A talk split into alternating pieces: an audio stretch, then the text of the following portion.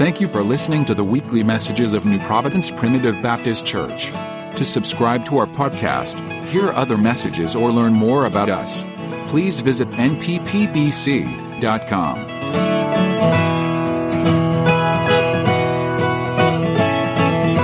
with us to the book of First John. First John chapter number one. We're going to read the first four verses of his word tonight. John chapter number one, verses one through four.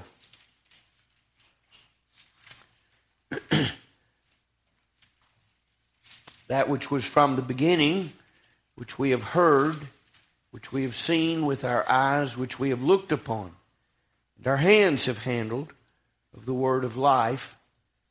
For the life was manifested, and we have seen it. Bear witness and show unto you that eternal life which was with the Father and was manifested unto us. That which we have seen and heard declare we unto you, that ye also may have fellowship with us. And truly, our fellowship is with the Father and with his Son, Jesus Christ. And these things write we unto you, that your joy may be full. Father, we thank you for your word. We pray you would open our heart to it. And Lord, we pray that you would open your word to our heart. We realize that it's a spiritual exercise, God of faith. And so we humbly pray, speak as only you can. May, and may the hearer know that you have spoken and not a man. We trust now for this to take place. We need it. We hunger, God, for the unction and the liberty, but most of all, speak. Thank you for what you're going to do as we ask it earnestly in Jesus' name. Amen.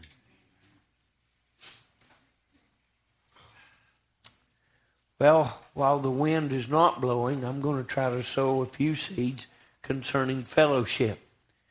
Um, it was on my heart this morning in a great way, and I'm uh, grateful. You, you, know, there's times when it, it, seems it gets in such a big way. If we're not careful, we'll we'll just spill it all. But but he kind of shielded that, and I, I recognized it this afternoon as I was looking and thinking about this again. All the importance of fellowship, and I believe that the Apostle John was writing here for a high and a holy purpose. This little epistle, First John, is actually one of my favorites. I, I love it because it, it speaks so clearly concerning sin.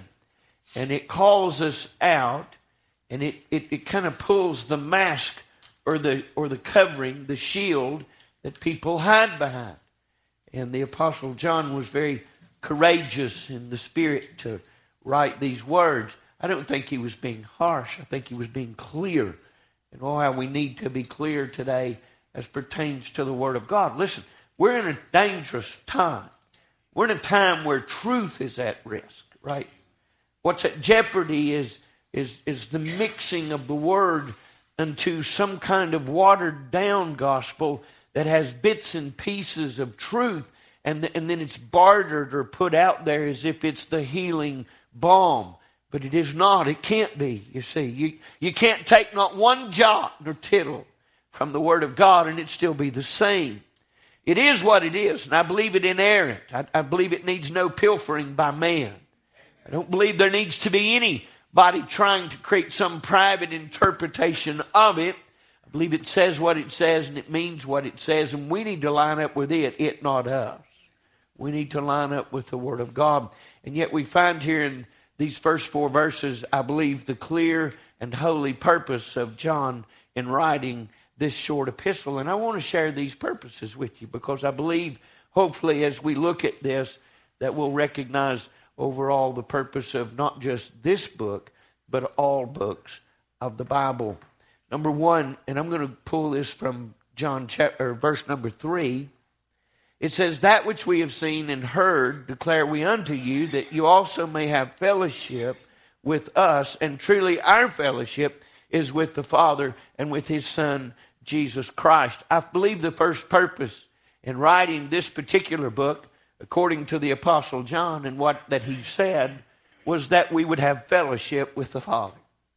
Now, to understand this, we got to recognize what fellowship means. Now, we know it in the terms as we use it. We call we we have a building called a fellowship hall, and it's a place where we gather, a place where we communicate, a place where there is sharing, and and a lot of other things take place in that building. But it is a place of fellowship. The the Greek word was koinonia, and, and it meant to share.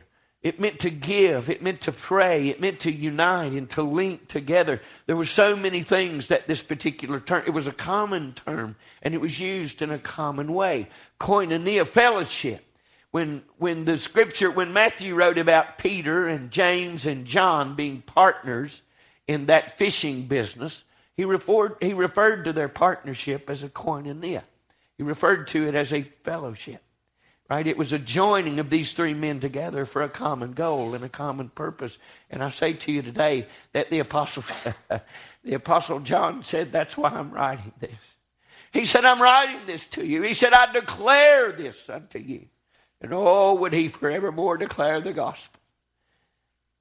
But he said, I declare this unto you that you might have fellowship with the Father. I tell you, the most important thing before you can have fellowship with me before you can have fellowship within this church, you're going to have to have fellowship with the Father. Right? There's no substitute for that, people. And, and people try to do that, right? They'll, they'll, they want to circumvent the most important fellowship, and that's with God. They want to try to have fellowship with the church or try to have fellowship with one another, but the truth is you can't. You simply cannot. You cannot have fellowship one with another until you have fellowship with the Father. It's like wanting to be a part of a family and yet you've not been made a part of it yet. It's simply not possible. You can't do it. And when we look at this, the Apostle John said, I declare these things unto you that you might have fellowship with the Father. But also, not fellowship with Him alone, but he said in verse number three that you would have fellowship with us. And if you have fellowship with the Father, then you ought to be able to have fellowship one with another. Now, if you read on into chapter number one, you'd find, you'd hear him challenging those that say we have fellowship with God. And he said, even in one place, if you say that you have fellowship with God and yet you still walk in darkness, he said you lie. Right? You do not the truth. And so fellowship is an extremely important thing. And I believe if the Apostle John was very convinced in this as the Holy Spirit impressed him to write this little book and to remind them that there is a reason that we have the scriptures, I want to contend today that not only First John, but Second John and Third John and James and Hebrews and Romans and all of the scriptures, I believe, are meant to create a fellowship between us and the Father and one another. I believe we ought to have fellowship. Have you thought about how many have broken fellowship with God today? And when you lose fellowship with God, guess who else you lose fellowship with? Doesn't it come as a natural occurrence when people fall away from God? Guess what else they fall away from? His people, right? His people. And we see that effect today. It's great among us. And I'm not talking about just here, but it's in every church. Every pastor I talk to is dealing with the same thing. There seems to be a, a, struggling among the hearts of people to decide who they truly want to serve, who they truly want to live for. And when it comes right down to it, if you don't have fellowship with God, I have no way to keep you here. Right? If you're not right with God, you ain't going to want to be right with His people. You're not going to want to be around His people. I tell you, the most uncomfortable thing for a person that is backslid is to come within the congregation of the righteous. And I say that reverently because the righteousness I have is imputed of God, but oh, how I thank Him for it.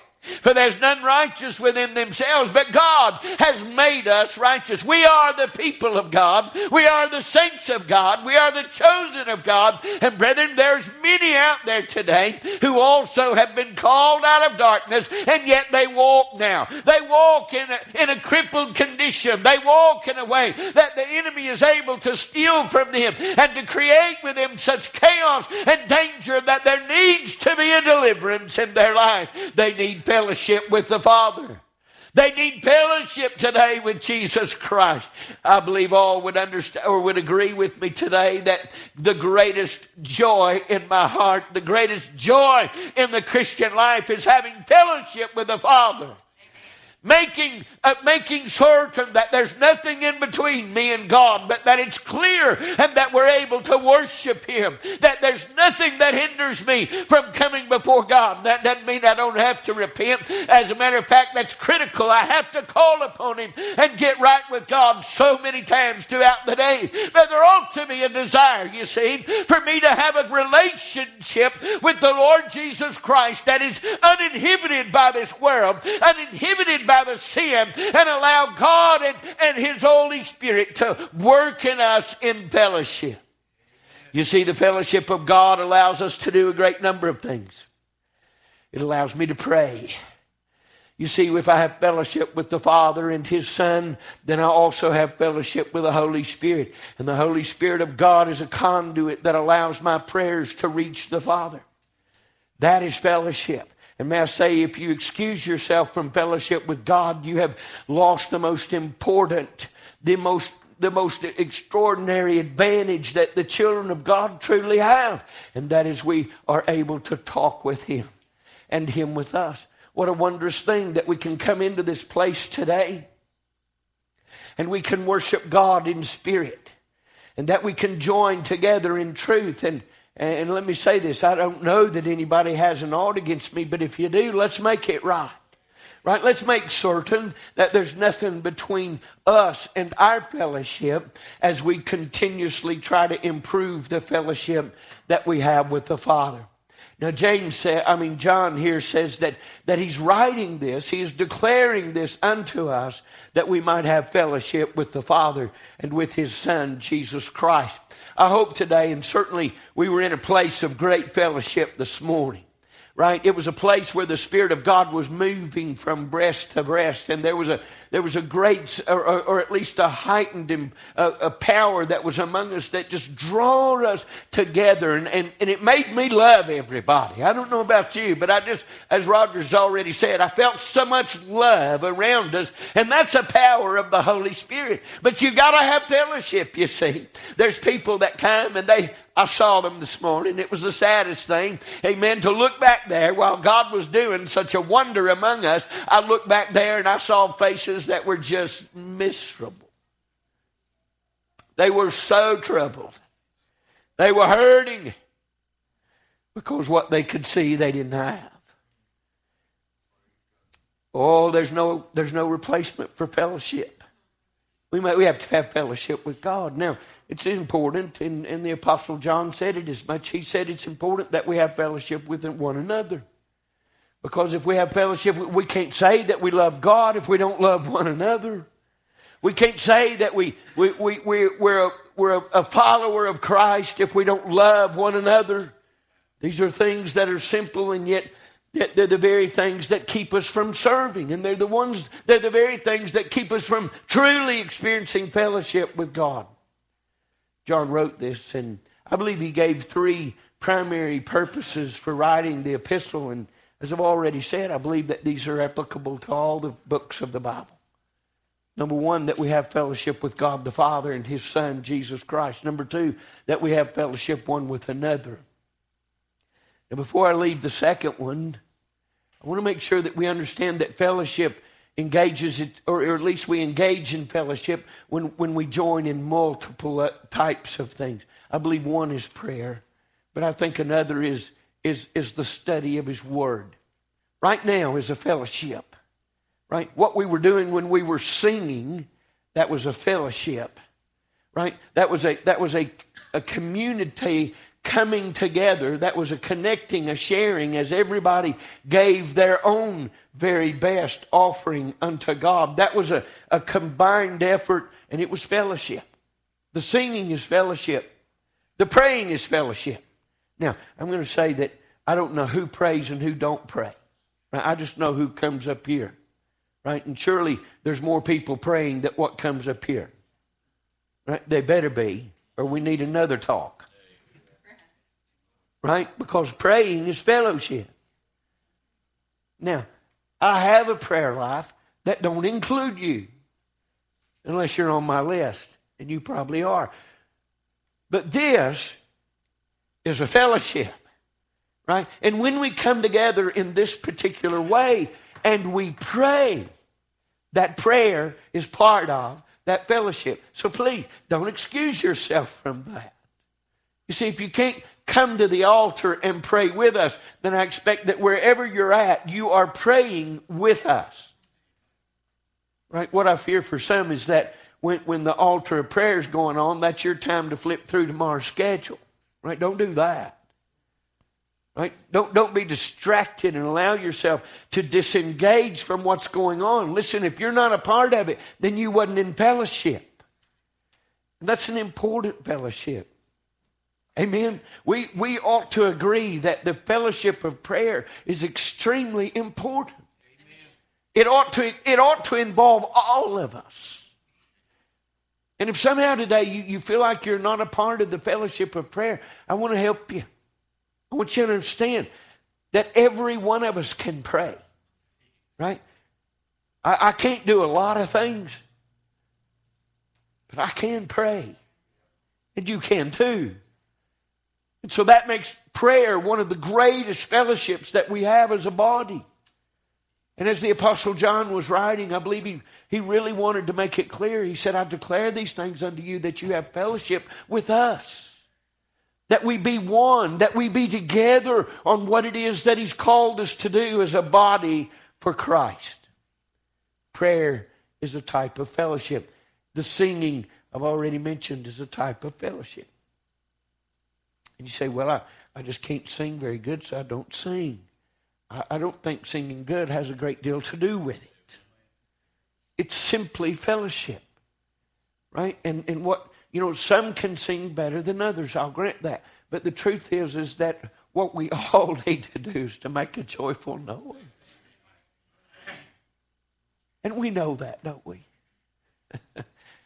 I'll tell you some of the good, and this is the best singing church I've ever heard. I'll just tell you. But the truth is, it's best is when everybody is singing. Because when everybody just lets it roll, nobody knows the difference.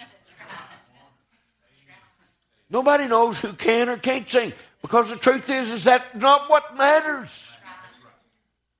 I mean, look behind me. Does anybody see a choir loft? I'm not against choir loft. I'm just saying, here's ours. And it don't include certain with certain ones with great ability. And that fit into a robe. It includes everybody. You see, because the fellowship of singing is a fellowship. And it is meant to be something we do together. Right? When I come to God's house, I am expecting to sing with you. Right? Most of the time, I don't come with a song by myself. I, I, I, am not looking for, I am looking for the fellowship of singing. Oh, what a wondrous thing. When I have fellowship with God, I can have fellowship with you in the singing. And I can have fellowship in prayer. And I can have fellowship in the reading of His Word. Right? Because we need the Word of God. I can have fellowship in this particular function where, where I am in a monologue giving you the Word of God as He has given it unto me. And I don't take it lightly. Right? The responsibility of, of simply expositing truth is something that bears on my soul 24 hours a day. It never leaves me. And though I get weary of it, I thank Him for it. I praise Him for it. Ask him if you don't believe me. I thank him for the calling. Most are grateful they don't have the calling, but I thank him for it. And this is fellowship, right? As I am here and looking in your eyes, the sheep of his pasture, those to whom he promised to feed. I depend upon that promise, and it is that fellowship that we all experience. And to be quite honest, I hope we enjoy. I hope when we come together as a body of Christ, having fellowship with Him first, right? That's number one.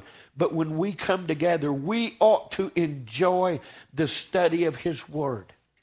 the preaching of His Word. It ought to be something that we hunger for, right? We, we, we love the singing and we, we need the praying and we engage and we join. But when it comes to the Word of God, there ought to be a koinonia. There ought to be a joining together of all of our hearts to hear the Word of God, right? Not, not the Word of a man. Lord, help us, but to hear the Word of our God because we know, we know what great truth there is in His Word. And so fellowship is important. Fellowship with the Father first, and fellowship one with another. Now, I could go into all other kinds of fellowships, right? Because we do have other fellowships. But those are the primary fellowships. And, and in order for us to truly have fellowship one with another, we must first have fellowship with God. But there was a third reason, and I'll close with this one.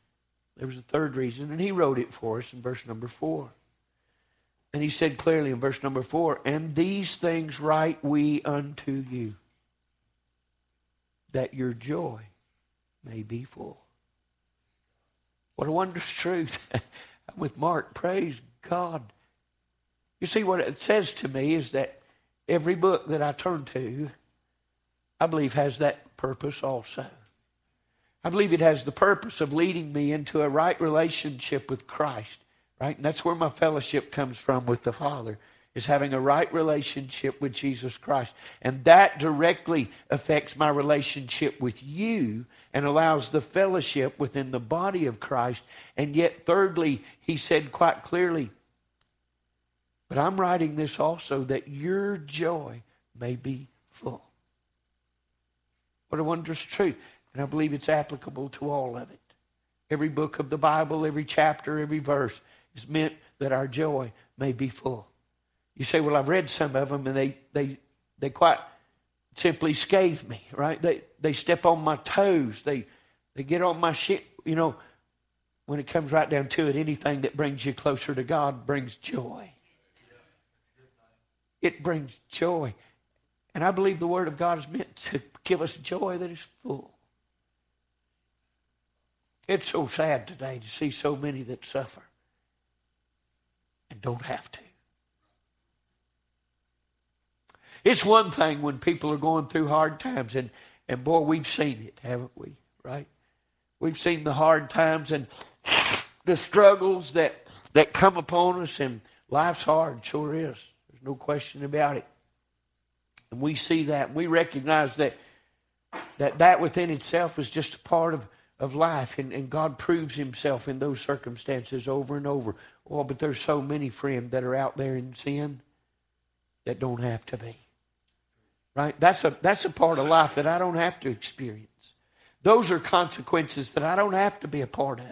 I don't have to suffer and allow the enemy to steal and destroy and to allow all of the corruption that goes on each and every day. Listen, if we'll just allow ourselves our relationship with God, if we'll work on that first and get right with God, have fellowship with God, fellowship with one another, then I can tell you a direct result of both of those things is that your joy will be full. Boy, people need some joy today, don't they?